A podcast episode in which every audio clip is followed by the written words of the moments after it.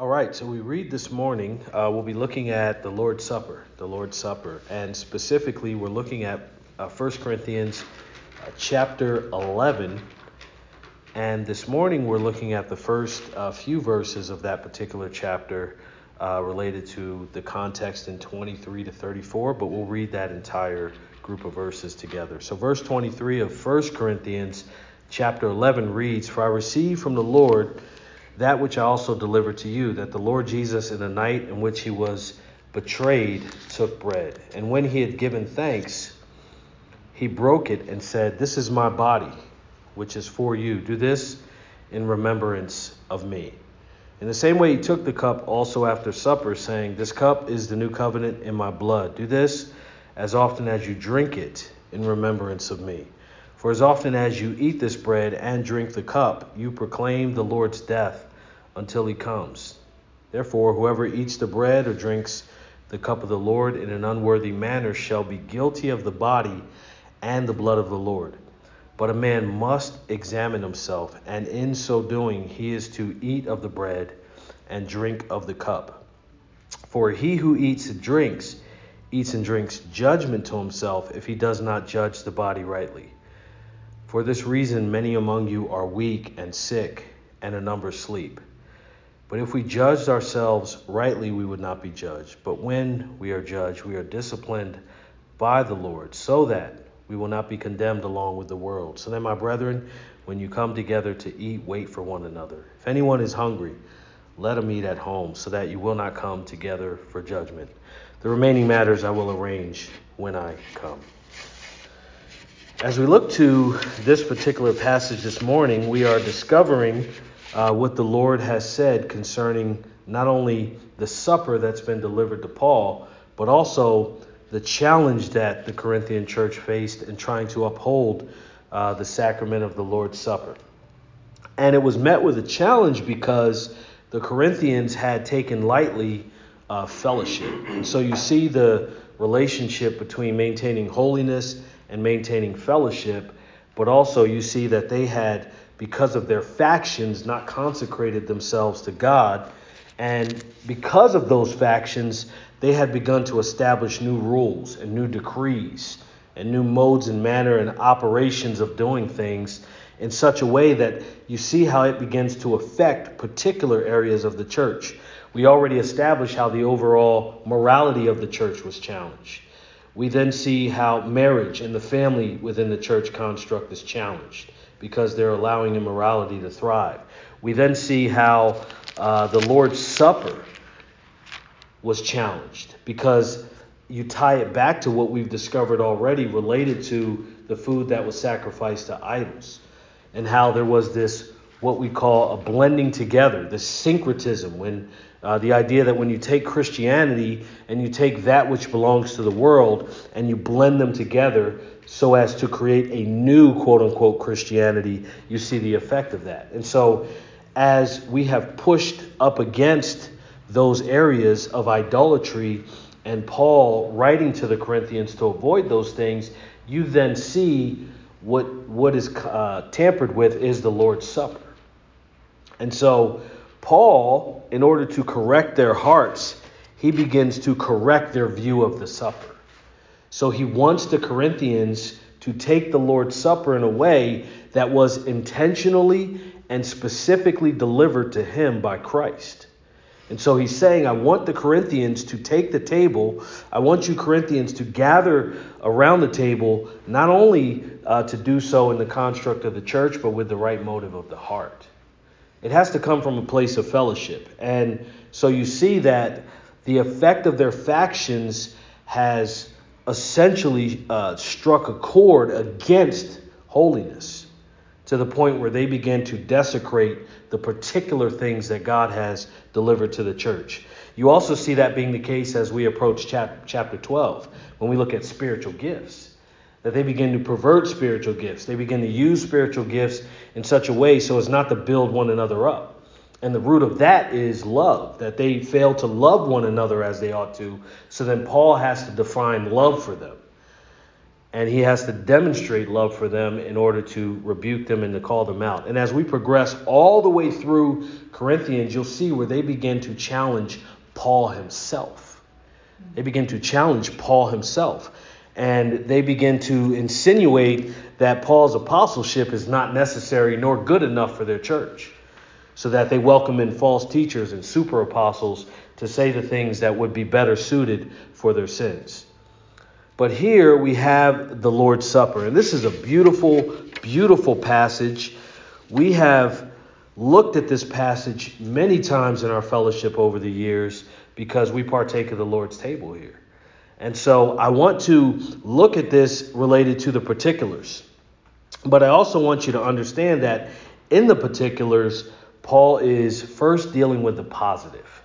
So the first few verses, he deals with the positive verses 23 uh, to 26, he deals with here are the positive elements of the Lord's Supper that I want you to keep in mind as you partake of the table. And then as we get to 27 to 34, verses 27 to 34, you're now dealing with the warnings. You're dealing with the built in consequences, and we'll talk about this as we move along in this text. But you'll, you'll see the warnings that are evident to the Corinthians that essentially do not come to the table with a heart that is not consecrated and worshiping God and loving your fellow brother and sister in Christ and fellowshipping in the fellowship of Christ together. And so Paul first establishes himself as an apostle. He establishes himself as an apostle. And I believe he does this at many different turns as we look at the many issues that he's trying to, by God's Spirit, correct amongst the Corinthians. That he first deals with his apostleship because he's explaining to them that I am commissioned and sanctioned by God to tell you what I'm telling you. That it's not simply a new idea or this idea of us coming together in the Lord's Supper is simply to go along with the feast that you have already been practicing. Instead, what he's saying is, What I have received, I am giving it to you. And I have received it from the head of the church. So there is no other authority upon which they can appeal to to stop what Paul is trying to initiate among them. He says in verse 23 For I received from the Lord that which I also delivered to you. So let's pause here and think about this. As he says, I have received from the Lord that which I delivered to you, we look at that first phrase, I received from the Lord. He's saying, The Lord gave it to me and I'm giving it to you. This is not simply coming from Paul the Apostle himself. This is coming from the King of Kings, Lord of Lords, and the undisputed head of the church. For I've received from the Lord. And then he says, That which I delivered to you. Now, if you think about this, and it's kind of the point that we had been making in some of the other issues that we discussed so far in Corinthians that when you look at this particular verse and this particular passage, that Paul the Apostle is correcting things he had already given to the Corinthians. You understand that? So it's not like in many of these issues it's the first time they're hearing things. It's that he's telling them, I have given this to you, I have delivered this into your hands, and you were expected to practice it the way that I had given it to you. And so Paul is then correcting the way that they have received it. And I believe that that also drives why he says what he says in chapter 1 when he begins to rehash their very salvation. Because they had slipped away from where they started. And you and I are seeing that slippage. So it's not that this is the first interaction that Paul is having with them. In fact, when we looked at previous issues related to this epistle, Paul speaks in such a way as though he's he's uh, offering a rebuttal to arguments that are made to him that we necessarily don't have as scripture record, so to speak. But you can tell Paul is pushing back against things they're saying. What they're saying is not scripture because what they're saying is not biblical. But Paul is correcting it, and I believe it's the same thing here. I believe that Paul is correcting their view of the Lord's Supper because they had received the proper view and they slipped from it. If Paul hadn't delivered it, then Paul is responsible for their failure. But you see, in this way, that Paul is speaking in such a way where his hands are washed of their sins, but he's certainly trying to get down in the mud with them and pull them out of it to correct them. So he says, For I have received from the Lord that which I also delivered to you. That the Lord Jesus, in the night in which he was betrayed, took bread. Now, let's pause here. I believe that we have our first warning. It's implied. Whereas the warnings that follow in verse 27 and beyond, they're a bit more explicit. The first warning is that the occasion of the Lord instituting the supper in fulfillment of the Passover is to dismiss the one who betrayed him. And so you have within this Lord's Supper institution, within this inception and beginning of the Lord's Supper, you have where the Lord Jesus was betrayed. I believe the warning is very implicit because of what follows. And I believe the warning can be said very simple don't be like Judas. Do not betray the Lord because they're already in the midst of doing that. And so, a lot of what Paul is saying is, I do not want the Lord to dismiss you from his table. Because he could have just said, For I received from the Lord that which I delivered to you, and then go on, and when he had given thanks. But no, he says, The Lord was betrayed. And the occasion of his betrayal was not things got out of hand. The occasion of his betrayal was that that disciple was no longer his disciple and he was not a partaker at the table. I believe that he's implying to them that you're starting to look as though you're betraying him. Now, think of the issues that have led us up to the Lord's Supper. I don't believe that the Spirit of God puts flippant words or flippant ideas in the text. I believe everything is intentional. So the mention of this betrayal is very intentional that the Lord Jesus, in the night in which he was betrayed, took bread. Now, listen to this the communion goes on. The communion doesn't stop because of what Judas does, because the Lord is fully in control, because God's decrees will not end because sinners are rebelling against him. In fact, Judas did what he was supposed to do, and he was where he was because God had used it and willed it to be so. And the prophets had spoken about it. Now, Judas's evil is his evil. God had no hand in that. But God had a hand in using that evil to fulfill his perfect, holy, and good purposes. But I believe that the first warning is certainly implied even in the positive. And I know when we read it, we typically read it just verse by verse and we read it pretty quickly. But if you stop and think about that, I believe that he's implying to them do not betray the one who gave you the, the, the right, the divine right to dine with him at his table. Do not betray him. But you also see that it goes on. The events continue, they don't stop because of what took place there. And so here we have the occasion of the actual elements that are provided. That the Lord Jesus, in the night in which he was betrayed, took bread. And when he had given thanks, he broke it and said, This is my body, which is for you. Do this in remembrance of me. They were to remember certain things. They were to remember to eat of the bread that was symbolic of his body. And not simply his body in the physical sense, but what his body would do. That his body in bodily form, the God man, would go to the cross and sacrifice himself for the elect. And so he says, This is my body, which is for you. Do this in remembrance of me. It not only points to the cross, but it points to the future. It points to the fact of his sure and certain return. And you'll see that as we get to the end of this particular context. But he first gives thanks. Verse 24 lets you know that the Lord's table is a place where Jesus is in control. Jesus isn't taken aback, surprised by the betrayal that took place in the midst of this. In fact, he knew it was coming. But in other in another uh, instance, he gives thanks. he breaks the bread and said, This is my body, which is for you. Do this in remembrance of me. Now, him breaking the bread is him simply passing the bread around to be shared. It's not saying anything about his body was broken, but it is him passing the bread to his disciples. The breaking of this bread is to demonstrate the significance of fellowship around the table, and that all partakers are partaking in the body of Christ together symbolically speaking, because they're to remember something beyond the bread that is being broken.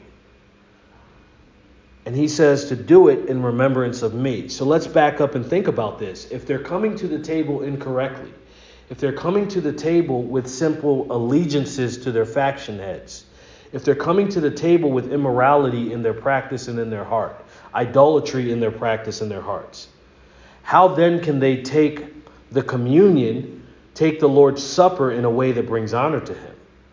They won't be taking it in a way that calls them to remember Him. And so Paul wants them to remember. He wants them to remember. He wants them to remember why they're partaking of the cup. And so he gives them first the warning do not betray the one who offered himself as a sacrifice for the elect of God. Do not betray the one who, on the occasion of his supper near the cross, dismissed the betrayer from his presence, who then had no part in the supper. But also, I want you to understand something. This is no ordinary feast. This is not simply a feast among feasts. It's not simply a feast like the others. This is the Lord's Supper. If you look at the counterpart context, that draws us to this, where Jesus institutes this, you get the idea. You see that there was a Passover and an expectation of a Passover, and it had very particular elements and particular ways and a particular uh, reminder that was supposed to be on the hearts of the Israelites.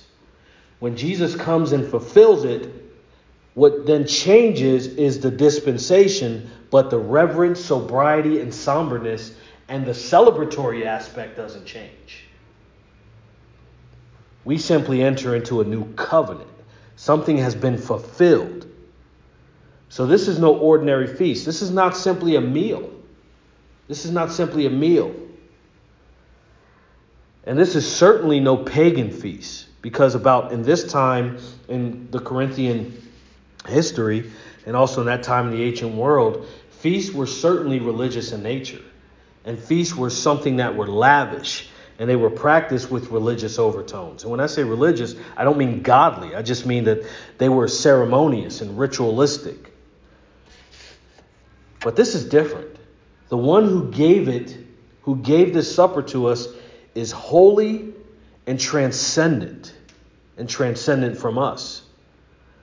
Yet, he is immanent which is his time is near, and imminent, which means he will soon return. So he is among us, immanent, and imminent in the sense that he will soon return. So we partake of this knowing that he is with us, he lives in us, Christ in us, and all the passages that deal with our fellowship in Christ and him and us abiding in him and he abiding in us. But we also look forward to his sure and certain return. But then you not only see warning, you see beauty and mercy in the supper. Here, I believe, as it says, when he had given thanks, he broke it. So there's bread involved, and he says, This is my body, which is for you. Do this in remembrance of me. Here he is pointing to that which is symbolic about himself. Paul is pointing back to what Jesus said and Jesus is pointing even back to what he had said earlier. I'm referencing particularly John chapter 6, verse 35, where Jesus called himself the bread of life. It is why I believe these particular elements are involved in the supper.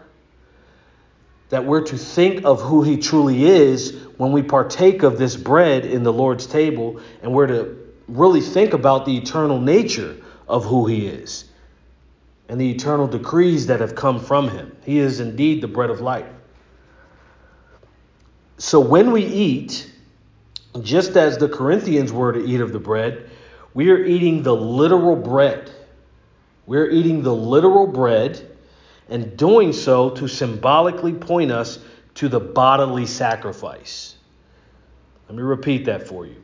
We are eating the literal bread and doing so to symbolically point us to the literal bodily sacrifice, which, from the vantage point of Matthew 26, where this passage comes from, Jesus instituted the supper.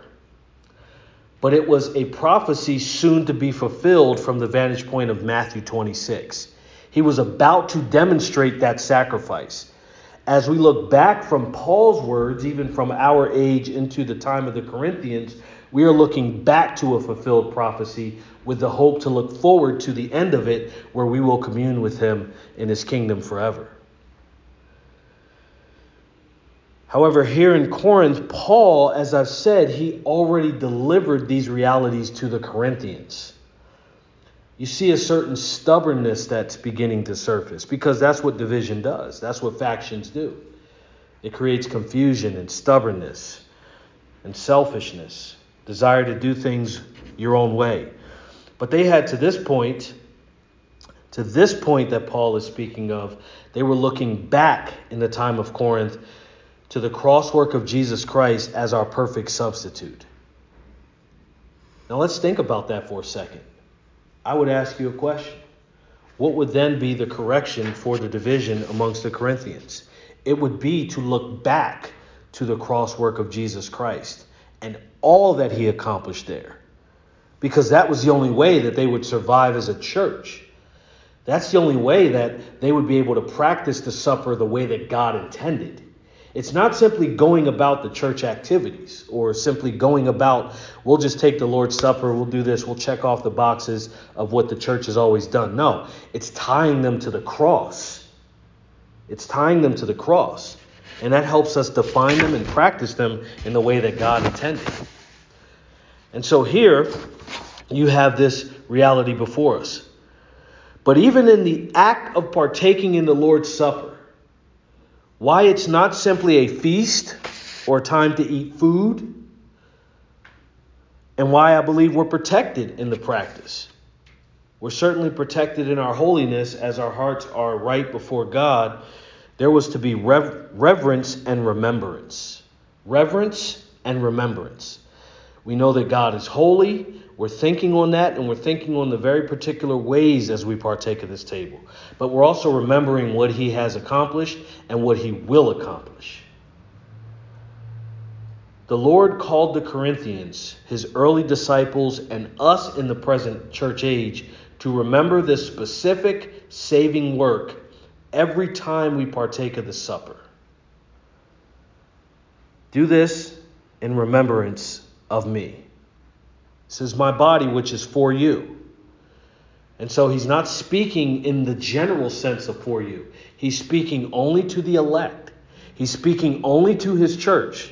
This is for you. Because the communion, the Lord's Supper, is not a wide open practice. Because he's telling them, I did this for you. This is signifying my sacrifice for you. It's not a hypothetical communion. It's not that we can partake of the communion with unbelievers. Only partaking amongst those for whom Christ died and for whom his sacrifice is effective, otherwise known as efficacious. Meaning you are truly saved, you are literally taking of partaking of his supper, and you are fellowshipping with each other when you do that. Now, as many as he welcomes into his kingdom by the blood of his cross. Those whom he draws to himself, those are the ones with whom we enjoy fellowship and communion. But when you look at this specifically, he wants them to remember this. So the bread is an element in the supper. I want you to understand something so you and I avoid the dangers of Israel that Paul warns us about. The bread is an element in the supper, and it must certainly be what it is. But the bread is not the main focus of the Lord's Supper. The elements are not the main focus. Now, it's specific as to what they are, but what they mean are more important. Israel lost their way. Israel had begun in the time of the Pharisees, particularly, and even during their Old Testament captivity. They took the things that were supposed to be symbolic and placed uh, and placed reverence on those things, severed them from God, and began to still practice the activities. So you can have so-called churches who are taking communion and they have no communion with Christ. They're just simply drinking grape juice or wine or whatever they prefer and eating bread together or crackers, and that's all they see it as. But not us. Not us. We see this as the Lord's Supper. The elements are very specific, and the reason we're doing it is very specific. Well, why? Because we're called to have that kind of uh, specificity. So the bread is an element of the supper, but not the main focus. I'll say also about the wine. It's the element, but not the main focus. Here, then, in verse 25, we are called to remember some other specific things. Look at verse 25. In the same way. So now you know that the elements have to be taken together. And they also are tied together and they have to be remembered in the same way. So you can't say, well, I'm eating the bread and that is literal Christ, and I'm symbolically taking wine. No, they're one and the same. You have to say, I am taking the literal elements, but they both mean something symbolically, and what they mean symbolically are in relationship to what they point to. Paul is very specific in this area. We are called to remember these specific things. First, there is a cup that we are to drink. There's a cup that we are to drink. Look at this. In the same way, he took the cup also after supper, saying, This cup is the new covenant in my blood. Do this, do what? Drink it. As often as you drink it in remembrance of me. Now, I believe that this signifies for us our citizenship in heaven specifically, but also our belonging in the new covenant. I also think that it points to our discipleship because we are asked to drink of the cup. We're asked to walk with Christ in such a way that we are marked by those who have been redeemed by his blood. So, this element is pointing to that. For the Corinthians, they had to understand that that is the way that they were supposed to think about it when they drank it, and that was the way that they were supposed to drink it.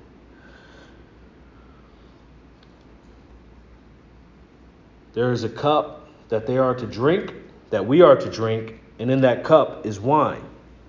Where am I getting that from? I want you to think about this that Jesus, when referring to the new covenant in the Gospels, he talks about new wine, the wineskins.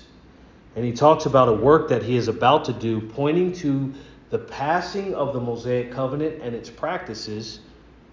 And not that he's abolishing them, but he came to fulfill them. And their fulfillment is in the particulars of his redeeming work related to the new covenant. Even the practices that once belonged to the temple that have been fulfilled, and now they are vested to the church. But in this, you have particular elements, particular elements that are taken. I believe that, again, there's nothing that is done that is simply done flippantly. God doesn't do things just to amuse himself or to amuse us. I turn your thoughts to the wedding at Cana. The wedding at Cana, Jesus turns water into wine. It was not simply to show them, aha, it can be done. It was to show them that there's something specific about what Jesus is going to accomplish related to his new covenant. And he also, when he is telling the religious leaders that my program and your program are not the same, he refers to the fact that they're putting wine into wineskins that is not compatible. And so it will then burst and you have this waste. And essentially, in that, what Jesus is saying, and you can look up that in the Gospels, but what Jesus is saying is, my scheme doesn't belong in your scheme. You need to walk in step with what I'm doing. I'm not trying to fit my program into your program that has nothing to do with God's program. Isaiah talks about wine and its significance tied to the new covenant. The gospel writers talk about it. Revelation talks about in judgment, treading the winepress in the fury of his wrath. The point that I'm saying is that at this particular feast, it is elements that are taken and elements that are used that point to what God intended uh, to uh, draw us to literal worship based on the symbolic things that we have in our hands. So then, how does that apply to the Corinthians first? And it certainly applies to us. Well, there was no room for the Corinthians to alter the elements. Why? Because Paul is speaking to them like they should be partaking already in the manner that we have that we have said. They couldn't misinterpret the elements. They couldn't come to the table in a manner that was disobedient to the command from Christ through Paul the apostle. In fact, the apostles' mission was this. I can sum up the apostles' mission in this epistle. I can sum up the modern churchman's uh, mission because it's very much related. He received this exactly from Christ. How do you think he was supposed to deliver it? He was to deliver, deliver it in the exact same way to the Corinthians. So there was no way to alter this and to say, well, the age demands something different. People love to feast, so they can just have a feast any way they like. You know, let's think about this together. Let's form a council. No, he said, God gave this to me. I'm giving it to you the exact same way. So now your role in the church age is to protect it. You have to protect it in the way that it was handed. It's why we don't alter the communion. It's why we don't say, well, now the communion's open for everybody. We need a financial boost in our church, so we're going to change the terms of fellowship and we're just going to offer this communion to anyone who shows up. No, that's not how it was taken. As many of us that are here and in Christ and brothers and sisters in Him, however many of us it is, nothing changes. We do it the way that God designed for us to do it. All this talk about how the church is, in many ways, necessary, and it is, foundational, and it is, essential, and it is. And in this talk, so many fall off the table, so to speak, with relating to the Lord's Supper because they partake with hearts that are antagonistic toward Him. They partake in unholiness. And there are consequences that we'll discover next time we're together related to that. But my point is, the church is not simply essential in the general sense, the church is not simply necessary in the general sense. Nothing that happens outside the church makes it necessary. The church is necessary because it belongs to God.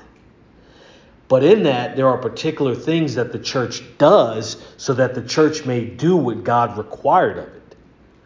Or else the church will lose its mantle and cease to be a church, even if it continues to call itself that. So in this, we see that. Now, they were to drink of this cup. They were to drink of this cup.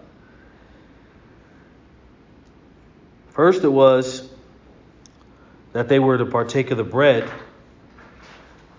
but he took the cup after they had eaten and saying, This cup is the new covenant in my blood. It was a symbol for something. Do this as often as you drink it in remembrance of me. So it succeeds the eating of the bread. They were to drink of the cup as a symbol of his shed blood. Now, I believe and I know that you would agree with me that God is a very exact God. He is a very precise God. We don't simply partake of the elements in whatever order we please. You partake of the bread, and then you partake of the cup. You partake of the bread, and you partake of the cup. And on your mind should be the things that God requires us to be thinking about as we partake. We're not thinking about life's necessary challenges we're not thinking about, well, I have this and this to do. We're not thinking about, I sure am hungry. I'd like to partake of the supper today. Because honestly, that's what the Corinthians were doing. We are to look at the sure sacrifice of Christ, the new covenant and our place in it, and then partake of the table. Think of how many so called churches partake of the Lord's Supper, so they think, and you ask them, what are the features of the new covenant? And they have no idea what the new covenant is. But they're taking quote unquote communion. Or think of these places that take communion, they get it wrong with respect to how they view the elements and Christ and all those things, and yet they have nothing to do with the new covenant. It's one thing to be ignorant and needing to learn, but in being ignorant, one should not partake of the table because we are called to really think about our place in the new covenant, the features in the new covenant, what Christ has accomplished in the new covenant, and what Christ will accomplish in his sure return. And by faith, we are taking this. And we belong to this. But they were to drink of this cup as a symbol of his shed blood. And that shed blood inaugurating the end fulfillment of the Mosaic law. We're supposed to know all of that? Yes. Yes. Why do anything in the church if you don't know why you're doing it? Jesus doesn't call us to just do things because he said so. That's certainly the way that we're supposed to obey, but he's saying, I want you to understand what you're doing. And I'm going to deliver it to you in such a way so that you understand. Paul is explaining to the Corinthians You've gotten away from this. Look how you're practicing the Lord's Supper. You need to return back to this. I think there should be a call to the church in our present age to return to the particulars of how they practice the Lord's Supper. Why do you practice it the way you do? What are you supposed to be thinking about as you practice the Lord's Supper? Is it just habit, a ritual? But why are we partaking of it? And what does it mean? Because in that, in that answer, there's beauty. There's beauty. But there's also sobriety. But they're to think about the shed blood, inaugurating the fulfillment of the Mosaic law. And all those Passover feasts signaling a new and better covenant established on better promises. Some might say, well, that's a whole lot of things to call Christians to remember. Well, I would say let's put down all the book studies and the programs. Let's open up God's Word and explain this to the people so that they're, when they sit before the Lord's Supper, they're not thinking about the latest, greatest author who's saying things to them that have nothing to do with any of this. Our charter is the Scripture. And so when we sit before His table, and it should be something that encourages our heart, we should know God's Word and we should know what the covenants are. And we should know this is why I am partaking of the table.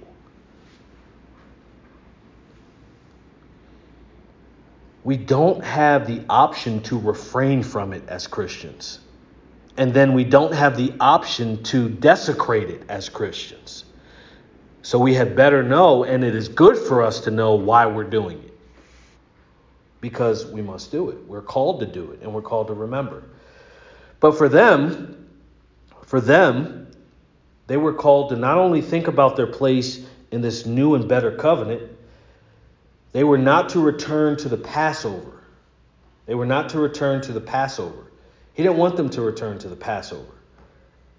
Nor, on the other side of that, so if the Passover is the ideological right in the time in which we find ourselves in Corinth, he also didn't want them to feast in the ideological left the hedonistic pleasure, where they're just eating and drinking out of sheer pleasure of eating and drinking.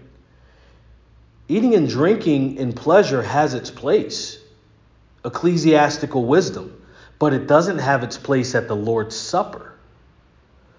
The Passover had its place, but when we get to Matthew 26, it no longer has its place in the church age because it's been fulfilled by the one to whom those Passovers pointed. So he wanted the pagan Gentiles to come to faith in Christ so that they can be partakers. He didn't want paganism to be infused with the Lord's Supper. And he wanted those who were flirting with the paganism to stop. But he also didn't want the return to the Passover in the sense of uh, the Mosaic covenant. But I'll tell you, They were to remember the occasion of the Lord's death. This is very particular things that's in this passage. For as often as you eat this bread and drink the cup together in succession, you proclaim the Lord's death until he comes. So they were to remember the occasion of the Lord's death. And in that act of the Lord's Supper, it was to serve as a continual testimony that he died on the cross for sinners. So when we partake of this table, we are making an open declaration and proclamation about very specific things that Christ has accomplished. We are proclaiming the Lord's death until he comes. I love the way that's said because that speaks of the fact that his death was not a final death. He was resurrected because it's saying there he's returning again.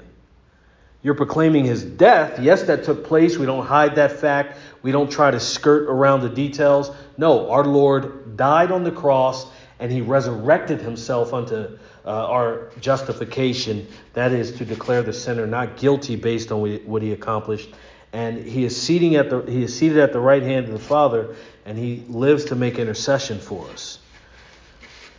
And so we live in that reality. But it is both solemn and somber. It is both solemn and somber. It was not it was also not simply solemn and somber, but hopeful and celebratory. Was hopeful and celebratory. For as often as you eat this bread and drink the cup, you proclaim the Lord's death until he comes. Yes, it was a death, but he's alive. He's risen.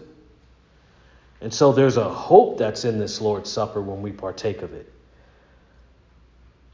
It was to look not only back at the cross, but also to look forward to the return of our great King of Kings. So our hearts are longing for something to take place, longing for literal and spiritual communion with Him when he installs his kingdom upon the earth. I'm getting that from him specifically in Matthew 26. Jesus says, We're going to do this together in our kingdom.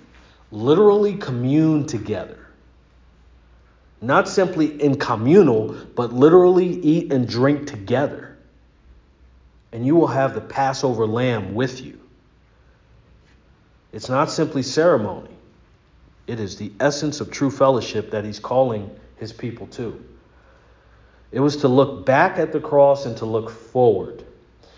To look forward to our true, what we enjoy in a glimpse, spiritual communion. We do have it with him.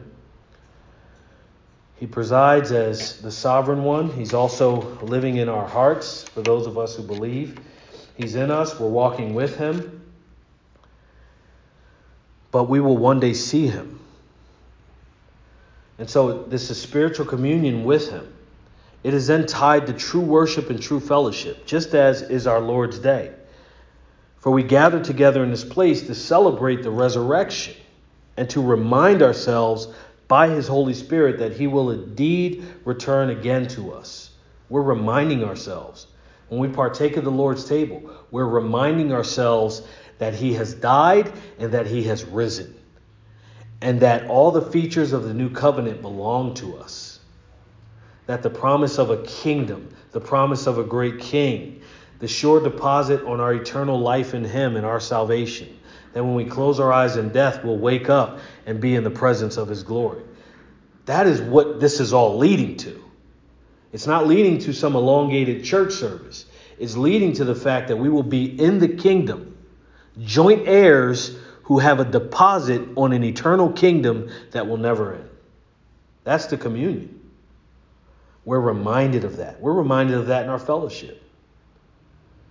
See how dangerous it is, even in Corinth and in the modern church age, to turn this away and to point to man or some men as our hope? How dangerous it is. But also how dangerous it is to come to the table and to not think about these things when we come to the table. Really, we cheat ourselves. But we also spur ourselves on to all the things that God commands us to when we remember these things. It is to remind ourselves of the work of the Holy Spirit, that He will indeed make sure on what has been guaranteed and promised. To perform the supper is a proclamation of the supper itself, but also the particulars of the supper. And here's how we look to close this. You see in the verses that follow, there are two results that lie before the Corinthians. The next time we're together, we're going to look at the consequences. But there was to be the expectation, just as we have in our hearts, that if they were truly commanded to follow this and truly commune together at the Lord's table, there was a built in hope for doing so in holiness and reverence. When you and I partake of the table as often as we do it, there's a built in hope and established holiness, and we're looking forward to eternal life. Something that we could not conjure up for ourselves, capital S, someone did it for us, namely Christ. But yet, there's also something that we must be mindful of. That follows in the verses that we'll explore together next time. I'll read them as we conclude. But there was also an expectation of judgment and punishment toward those who communed at the table but were unworthy to do so. Let's finish by reading those final verses as we end our time together. Therefore, verse 27 whoever eats the bread or drinks the cup of the Lord in an unworthy manner shall be guilty of the body and the blood of the Lord. But a man must examine himself. And in so doing, he is to eat of the bread and drink of the cup. For he who eats and drinks, eats and drinks judgment to himself if he does not judge the body rightly. For this reason, built in consequence, many among you are weak and sick, and a number sleep, a euphemism for death. But if we judged ourselves rightly, we would not be judged. We would not be judged. But when we are judged, we are disciplined by the Lord. It's a beautiful thing. So that, purpose, we will not be condemned along with the world. Lord's not going to let you continue to desecrate him, is what he's telling them. So then, my brethren, you're still my brethren. When you come together to eat, wait for one another. We're doing this in fellowship. This isn't individualistic in ideology, theologically, or practically. If anyone is hungry, let him eat at home, so that you will not come together for judgment. Motive. The remaining matters I will arrange when I come. And we'll talk about those final verses when we meet together again next time. Let's pray.